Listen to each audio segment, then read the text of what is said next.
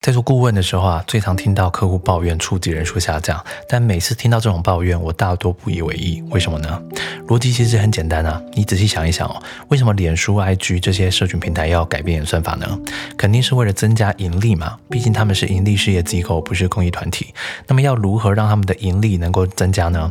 就是让使用者的停留时间变长，因为这些网络公司啊，白话的讲叫做注意力商人，他们是靠着将用户的注意力兜售给其他公司来赚取。广告费的，以 FB 为例哦，他们公司有九成以上的营收是来自企业主给他们的广告费。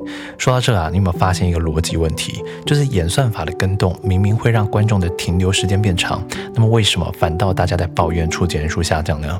按理说不是应该大家触及人数都提升吗？这是因为多数人没有想明白最后一个问题哦，就是脸书、IG 这些平台要如何让使用者停留时间变长呢？方法没别的，就是让演算法能够推播给用户更感兴趣的内容。理解了这个道理之后啊，你就会明白两个结论哦。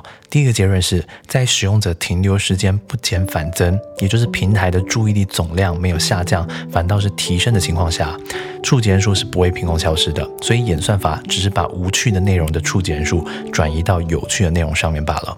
第二个结论是，触及人数之所以下降的原因，要么是内容太废，要么是选错赛道。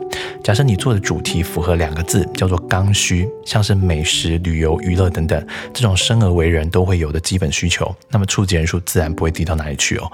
这也是为什么常说啊，选对赛道跟投胎一样重要。下一集会来谈一谈关于触及人数为何跟变现没有直接关系哦。这是一分钟长知识，我是吴金凯。如果内容对你来说有帮助的话，可以转发给你的朋友，让他跟我们一起学习，一起成长。如果留言鼓励我的话，我会非常高兴的。那么我们下次见。